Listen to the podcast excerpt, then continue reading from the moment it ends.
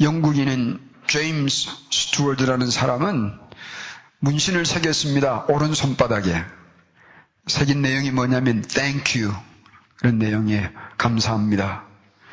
이 사람은 대단히 전문적인 직업인이었다고 합니다. 여러분 이 사람 직업이 뭔지 아세요? 거지였습니다. 또 한참 가서 생각하실 분 계시네. 얼마나 말하기가 귀찮았으면 손바닥에 새겨 있다가 Thank you. Thank you. 우리는 손바닥에 새기는 게 아니고요. 가슴에 새기십시다. 주님 앞에 향할 때마다 내 가슴에 새긴 감사가 드려지기를 원합니다. 예수님은 마리아의 향유를 자신의 몸에 받으시며 자신의 죽음을 준비하는 것을 결련히 표현하여 주셨습니다. 이제 6월절 양 잡는 날이 되었습니다. 예수님은 제자들과 마지막 6월절 만찬을 가지십니다. 오늘 우리가 추수감사를 맞아서 이 본문에서 감사의 근본 이유를 명확하게 알아서 기쁨이 진실하게 쏟아나는 그런 감사의 계절이 되게 하시기를 축원합니다. 우리 첫 번째 대지를 살펴보겠습니다. 주의 방을 예비하라. 13절에서부터 15절에 예수님은 이제 제자들에게 말씀하십니다. 성내로 들어가라. 그리하면 물 한 동이를 가지고 가는 사람을 만나리니 그를 따라가서 어디든지 그에 들어가는 그 집주인에게 이르되 선생님이 말씀이 내가 내 제자들과 함께 유월절을 먹을 나의 객실이 어디뇨 하시더라 하라. 그리하면 자리를 베풀고 예비된 큰 다락방을 보이리니 거기서 우리를 위하여 예비하라. 아주 자상하게 지시하셨습니다. 여기에 이스라엘 백성들의 문화로도 보면 물동이는 여자들이 들고 다닙니다. 그런 얘기는 본문에 사람이라는 것은 남자를 남성을 의미합니다. 남자가 물 한 동이 들고 가면 분명히 눈에 띄게 되어 있습니다. 이 사람을 만나면 따라가서 그 사람 들어가는 집 주인에게 말하라.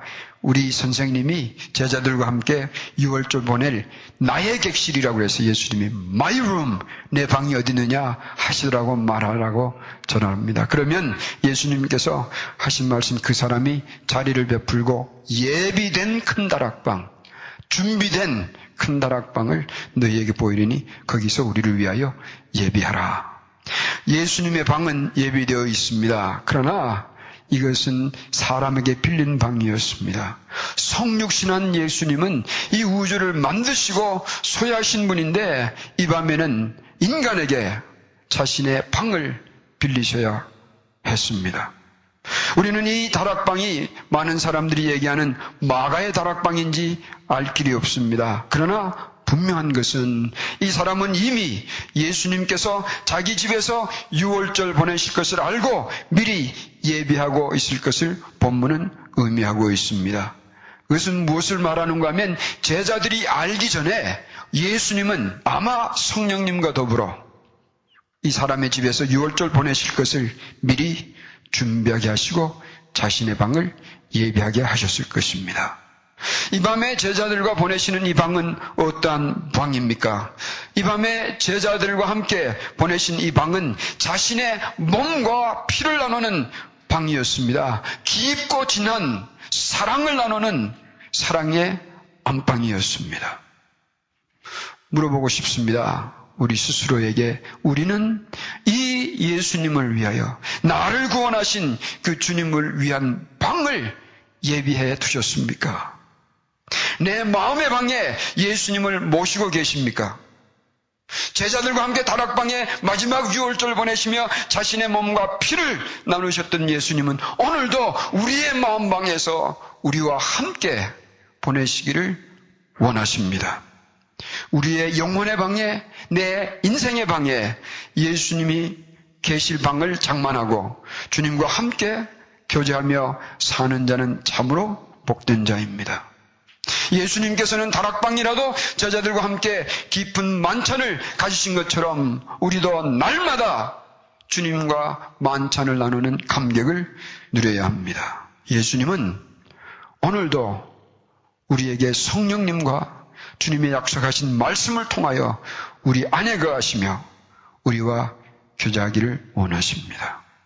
그러므로 예수님의 방을 잘 예비하며 사십시다. 마음에 안 드는 사람이 와서 방 하나 내놓으시오. 그러면 불편하잖아요. 이 사람이 또 왜 왔어? 그럴 텐데 내가 사랑하는 이, 내가 사모하는 사람들이, 내가 좋아하는 분들이, 내 부모님들이 달려오면 그분을 위하여 내 방을 예배하는 것은 기쁨이요. 그분을 내가 예배한 방에 모시는 것은 감격이에요. 그러나 우리 마음 의 방에 모시는 예수님은 그 어느 누구와도 비할 바가 없습니다. 사랑하는 성도 여러분, 나의 방이 어디 있느냐? 예비하라. 라고 말씀하시던 그 예수님의 음성을 듣고 내 마음의 방에, 내 인생의 방에 예수님을 모시고 살아가는 은혜가 있기를 축원드립니다. 두 번째 대지입니다. 마음을 담그라 했습니다. 이제 날이 저물었습니다. 방도 예비되었고 만찬도 차려졌습니다. 그리고 만찬을 나누실 때에 예수님은 18절에 말씀하십니다. 내가 진실로 너에게 이르노니 너희 중에 한 사람 곧 나와 함께 먹는 자가 먹고 있는 자가 나를 팔리라. 이건요, 이 만찬에 동참한 제자들의 등줄기에 전율이 흐르게 하는 말씀이에요. 이걸 이렇게 한번 정리해 보겠습니다. 여러분들 중에 한 사람이 얼마나 있으면 배반해서 나를 죽일 거야. 그러면 여러분 어떤 기분이 드세요? 뭐 여러 가지 반응이 없겠죠. 저 목사 지금 돌았구나 저거. 누가 저를 죽인단 말이냐. 그런데 제 말이 틀림이 없다고 여러분이 믿으신다면 어떻게 하시겠어요? 제가 말했으면. 날 보고 하는 얘기일까? 그런 생각이 안 드세요? 예수님의 말씀에 제자들이 근심하여 하나씩 하나씩 묻습니다. 주님은 지금 나를 얘기하시는 겁니까? 내니까 그런 질문을 반문합니다. 그럴 때 예수님께서 대답하십니다. 열둘 중 하나 곧 나와 함께 그릇에 손을 넣는 자니라. 인자는 자기에 대하여 기록된 대로 가거니와 인자를 파는 그 사람에게는 화가 있으리로다. 그 사람은 차라리 나지 아니하였다면 저게 좋을 뻔하였느니라. 여러분 유다는요 은밀히 계획한 일을 예수님은 환하게 알고 계셨습니다. 왜 예수님은 그러면 이 말씀을 제자들을 듣는 앞에서 하셨을까? 이유는 당연합니다. 유다 보고 들으라고 하시는 말씀이에요. 왜 하나님 예수님께서는 유다에게 듣기를 원하셨을까? 지금이라도 돌이킬 기회를 예수님은 주시려는 것입니다. 이런 질문 해볼 수가 있습니다. 만약에 유다가 회개하고 예수님 팔 계획을 취소하여 버렸다면 예수님은 십자가 길을 못 가시는 거 아닙니까? 질문할 수가 있겠지만 답은 no 그렇지 않습니다. 유다가 예수님을 팔지 않았다면 여전히 예수님의 가셔야 할 길은 하나님이 예비하세요. 그리고 유다는 예수님을 판 자의 그런 무서운 죄를 저지르지 않았을 것입니다. 그러나 있더라도 유다가 돌아서면 예수님은 그를 용서하실 준비를 갖추시고 내가 너가 계획하는 것을 알고 있는데 여전히 너는 나를 팔겠느냐 그런 의미예요. 내게 돌아오지 않고 나에게서부터 떠나가려느냐. 이 말씀을 유다는 듣고 예수님께서 자신이 계획하는 것을 알고 계신다는 것을 알면서도 조차 그는 여전히 침묵한 것은 무언의 반항이요 무언의 불신입니다. 그러므로 유다는 과연 용서받을 수 없는 죄를 품고 있었습니다. 소인은 어떤 사람이 이렇게 말했습니다. 소인은 사람들에 대해서 말하고 범인, 보통 사람들은 사건들에서 대해서 말하지만 대인, 큰 마음을 가진 자는 이상을 말한다. 이렇게 표현했습니다. 맞는지 안 맞는지는 판단해 봐야 되겠지만 무슨 얘기냐면 우리 말은 어디서 나오느냐 하면 내 마음의 표현이라 그런 뜻입니다. 여러분 유다의 마음은 자기 자신으로 가득 채웠기 때문에 예수님을 채울 공간이 없었습니다. 또 어떤 분이 이렇게 얘기했습니다. 쥐 잡을 것만 생각하는 사람은 절대 사자 못 잡는다. 쥐 잡을 것만 생각하는 사람은 사자 못 잡는다. 무슨 얘기냐면 유다의 마음은 돈 잡을 생각에 가득 차 있어서 자신을 구원해 주실 예수님을 잡을 수 있는 마음이 없었습니다. 그는 예수님과 함께 손 담그고 떡을 떼어 먹었지만 그의 마음은 담그지 않았습니다. 이것은 유다의 문제가 아니에요. 그의 문제뿐만 아니라 오늘 우리의 문제이기도 합니다. 신앙생활을 하는 모양은 있어도 예수님께 마음 담그고 사는 신앙생활이 아니면 소용이 없잖아요. 우리에게 주님께서 감사절을 허락하셨습니다. 절기를 허락하신 것 이상의 것을 의미합니다. 우리로 하여금 감사절을 지킬 수 있는 환경과 건강과 소유를 주셨습니다. 이 감사절은 성령께서 예배하신 주님의 방에서 주님의 그릇에 우리의 마음을 담그고 함께 먹고 마시는 교제 가운데 나오는 감사여야 합니다. 예수님의 그릇에 마음을 담그는 것을 이렇게 정리해 보았습니다. 믿음의 마음과 사랑의 마음과 순종의 마음을 담그는 겁니다. 마음을 담그는 것은 변함이 없습니다.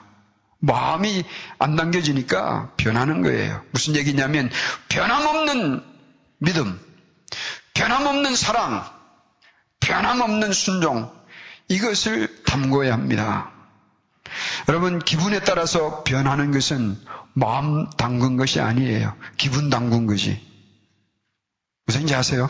여러분, 유다는 3년 동안 예수님 따라다니며 그의 기분을 담궜고, 이제 그 기분에 따라서 마음에 안 든다고 예수님을 팔려고 합니다. 그러나 반면 다른 제자들은 실수는 하였어도 그들은 마음을 담궜습니다. 예수님에게. 우리 스스로 물어보아야 할 것입니다. 나는 예수님에게 내 마음을 담그고 살고 있는가? 아니면 세상 헛된 것에 내 마음을 담그고 살고 있는가? 이 답을 찾기 전에 우리는 먼저 알아야 할 것이 있습니다. 여러분 아십시다. 성자 예수님은 이 못난 나를 위하여 나 안에 성령으로 통하여서 주님의 마음을 담그고 계세요. 아멘. 그러니까 마음을 담궈야 돼요. 마음을 담궈야 돼요. 그런 은혜가 여러분에게 있어서 예수님 안에 담근 마음으로 인하여 솟아나는 감사가 있기를 주님의 이름으로 간절히 축원드립니다. 세 번째 대지는 받아 먹으라. 여러분 받는 대로 다 먹어 삼키면 안 됩니다. 받을 것을 받고 삼킬 것을 삼켜야지 삼키지 말할 것 삼키고 나면 배 아픈 거 아시죠? 그런데 삼켜야 될 것을 손에 잡고도 삼키지 못하는 건 바보예요. 6월절 만찬을 가지시며 예수님은 22절에 떡을 가지시고 축복하신 후에 제자들에게 주시며 받아라! 다른 구절에 보면 받아 먹으라! 이것이 내 몸이라 하셨습니다. 그리고 마태복음 26장 22절에 보면 받아 먹으라 그 내용이 여기 나오고요. 후에 마태복음 26장 27절에 너희가 다 이것을 마시라 하시고 잔을 떼어 주십니다. 24절 본문입니다. 이것은 죄 사함을 얻게 하려고 많은 사람을 위하여 흘리는 나의 피 곧 언약의 피니라 하셨습니다. 여러분 아십시오. 이 제자들이 먹은 떡이 예수님의 몸이 되는 거 아닙니다. 제자들이 마신 이 포도주가 예수님의 피가 되지 못합니다. 그러나 이것은 중요한 것을 상징하고 있습니다. 예수님의 몸과 피는 무엇을 의미하는 것입니까? 두 가지 단어로 정리하겠습니다. 하나는 죽음이요, 하나는 생명입니다. 우리의 죄를 용서해 주시려고 예수님은 우리의 죄를 자신의 몸에 지니시고 십자가에 자신의 피를 쏟으셔서 우리의 죄를 대신하여 죽으시는 대속적인 죽음을 의미하며 또 하나는 그러나 예수님의 죽음에 이어서 자신의 몸과 피를 주신 것은 십자가의 죽음 후에 일어나는 부활의 생명, 영원한 생명을 의미하는 것입니다.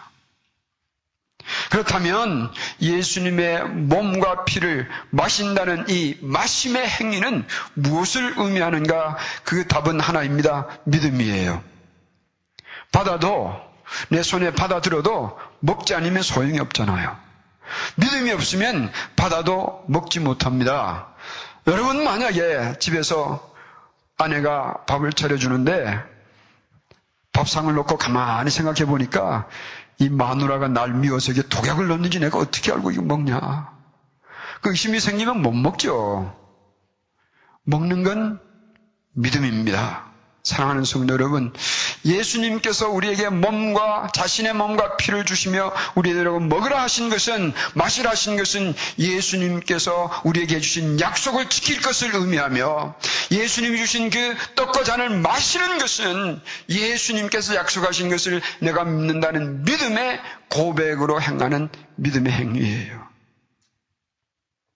예수님의 몸과 피를 마신다는 것은 그러므로 믿음으로 예수님께서 약속하신 그 약속이 나의 것이 되는 언약의 관계로 들어가는 것을 의미합니다. 예수님께서 용서하신 은혜로 그 은혜를 믿음으로 받고 먹는 것은 믿음으로 예수님의 생명을 받아 영생하는 자가 되는 길입니다. 그런데 우리가 아무리 받아 먹고 싶어도 주시지 않으면 못 받잖아요. 안 그렇습니까? 그런데 예수님은 우리가 구하지 않았는데도 오셔서 내 몸이라 내 피라 자신을 우리에게 주셨습니다. 이 예수님의 말씀의 약속을 내가 취하는 다섯 가지의 단계가 있습니다. 여러분의 이해를 돕도록 제가 한번 정리해 보았습니다. 첫째는 일반화의 단계입니다. 두 번째는 개인화의 단계입니다. 세 번째는 내면화의 단계요. 네 번째는 영성화의 단계요. 다섯 번째 마지막으로 실체화의 단계가 있습니다. 제가 설명드릴 테니까 과연 나는 어느 단계에 와 있는가 한번 살펴보시고 힘을 좀 내서 바쁜 걸음을 걸어보시기를 바랍니다.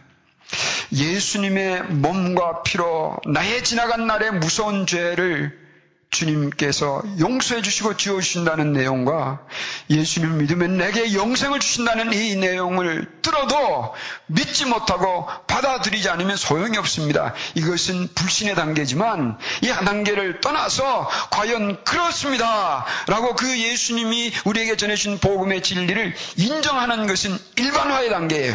generalizing. 그러나 그 다음에 예수님의 주신 그 몸과 피는 곧 나를 위한 것이기도 하구나. 나를 위해서 주시는 몸이구나, 피구나, 라고 나의 것으로 여기는 것은 개인화의 단계입니다. 예수님이 주신 떡과 잔을 내 손에 받아들이는 단계예요. 그러나 받았으면 먹고 마셔야 하지 않습니까? 먹고 마시는 것은 내면화의 단계입니다. internalizing, 내면화의 단계예요.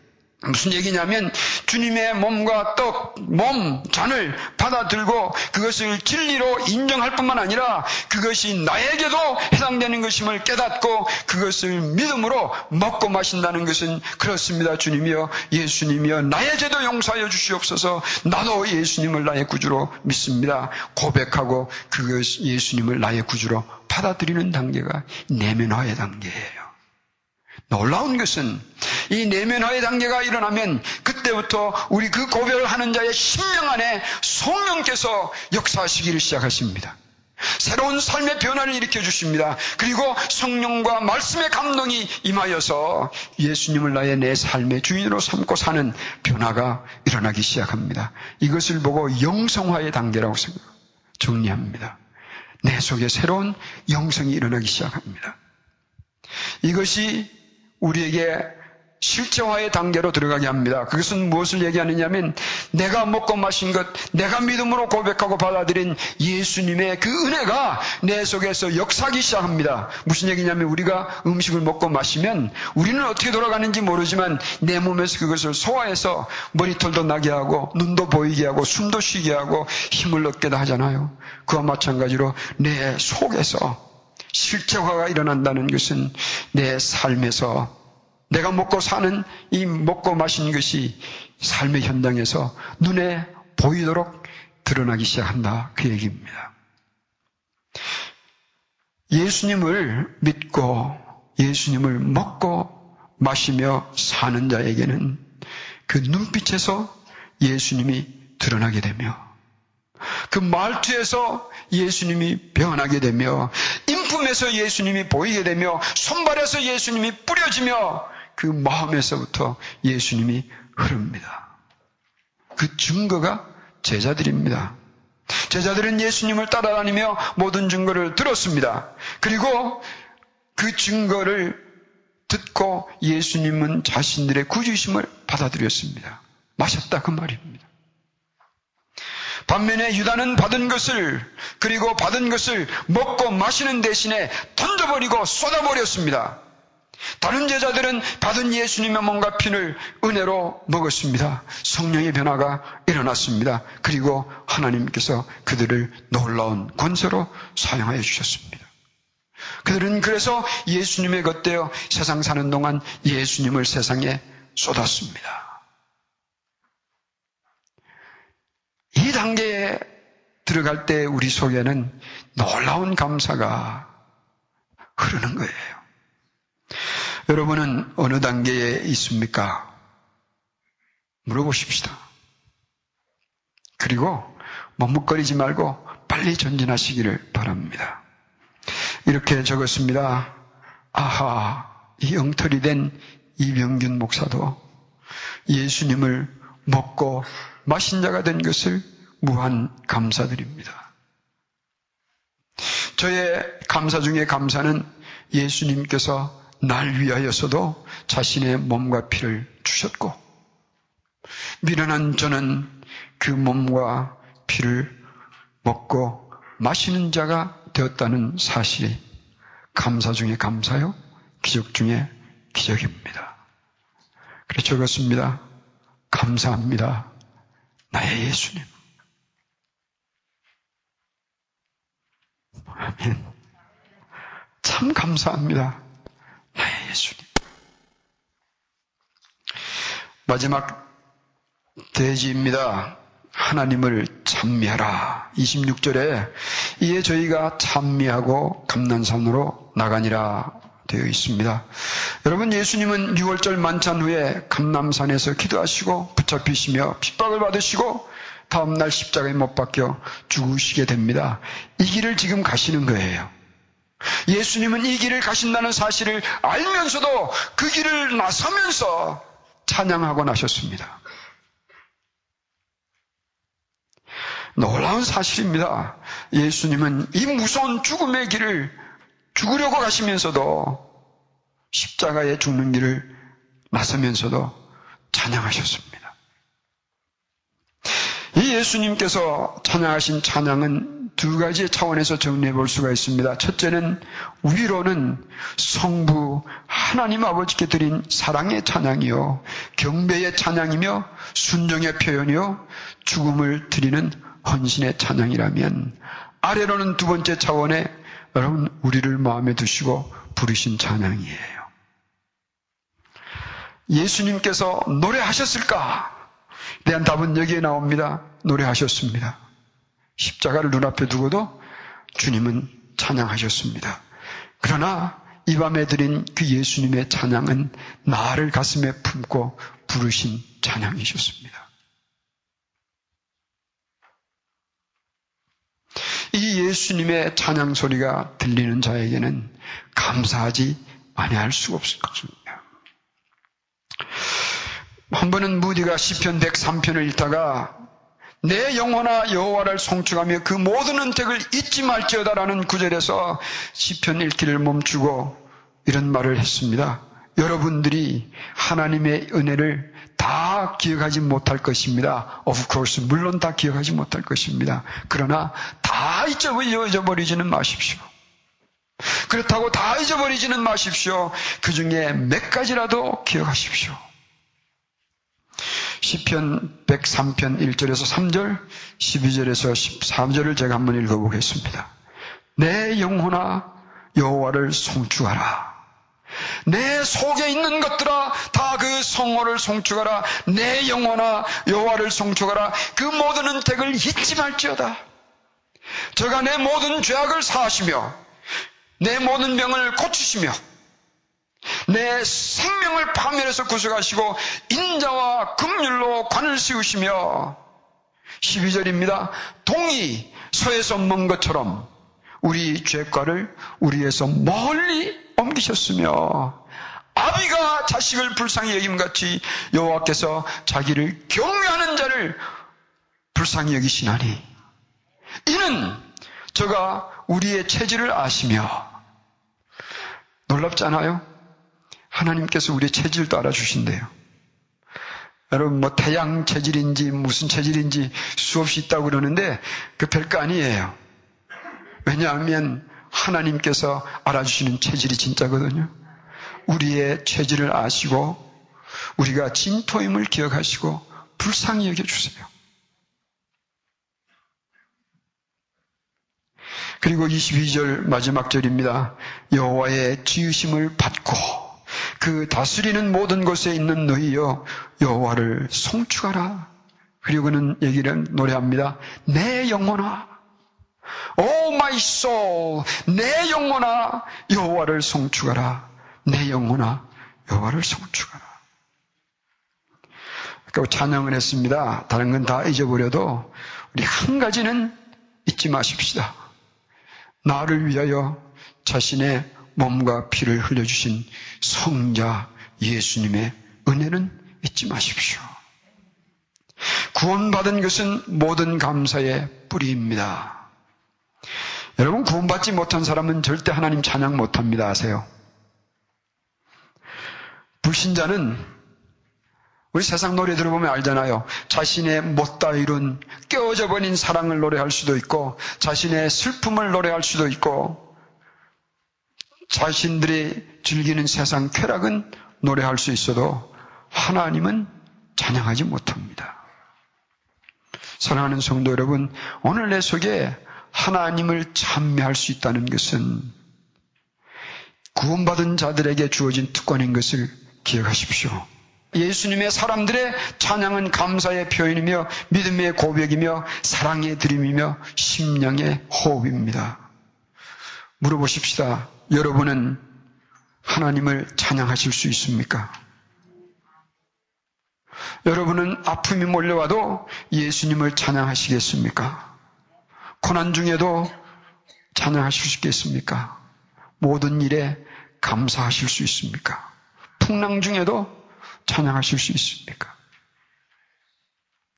잘 될 때도 세상으로 나가버리지 아니하고 찬양하며 감사하며 사시겠습니까? 이것은 우리 안에 있는 믿음의 증거품이에요. 이렇게 적었습니다. 아, 내 안에도 믿음의 증거가 있으니 예수님으로 인하여 내 안에도 찬양이 있으니 감사합니다. 영혼의 찬양이 더욱 깊어지는 감사의 계절이 되게 하소서. 내 평생 나는 아 예수님의 찬양이 되고 싶습니다. 며칠 있지 않으면 제가 수술할 텐데 아픈 얘기를 안 하려고 그랬습니다만 좀 나누겠습니다. The best scenario 가장 좋은 이 길이 뭐냐 하면 하나님께서 지금부터 수술받기 전까지 은혜를 베풀어 주셔서 요 쓸데없는 요 투마, 제 골 속에 있는 요거를 싹 줄여주시든지 없애주시는 거예요. 그러면 의사가 그 수술하기 전날 또 캐스캔 하기로 돼 있거든요. 보고 없어지면 수술할 필요 없네. 그리고 고홈 그러지 않을 거예요. 그렇죠? 음. 그렇게 해주시는지 안 해주시는지 저는 모르겠습니다. 그러나 한 가지 제 마음에 있는 것은 하나님이여 나를 고쳐주시려면 나 혼자만 고쳐주시는 마시옵소서. 사랑하는 빌리 형제도 함께 고쳐주시옵소서. 내 사랑하는 다이앤 자매도 함께 고쳐주시옵소서. 김영미 자매도 함께 고쳐주시옵소서. 주님이여 그러지 않으려면 나는 저들과 함께 같은 길을 하겠습니다. 무슨 일인지 아세요? 이 못된 이 목사가 그런 마음을 가질 수 있는 것은 제가 착해서 그런 게 아니에요. 하늘의 영광을 버리고 우리에게 오셔서 다락방에서 제자들에게 내 몸과 피를 먹으라 마시라 주신 그 예수님은 그 마음이 내게 조금 있어서 이런 기도를 주님께 드리는 거예요. 여러분 감사하십시다. 예수님은 오늘도 시궁창 같은 이 땅에서 우리가 뒹굴며 살아가지만 우리가 함께하고 계세요. 마음의 방에 우리를 품고 계세요. 우리도 예수님을 우리 마음의 방에 채워 찬양하며 사십시다. 감사하며 사십시다.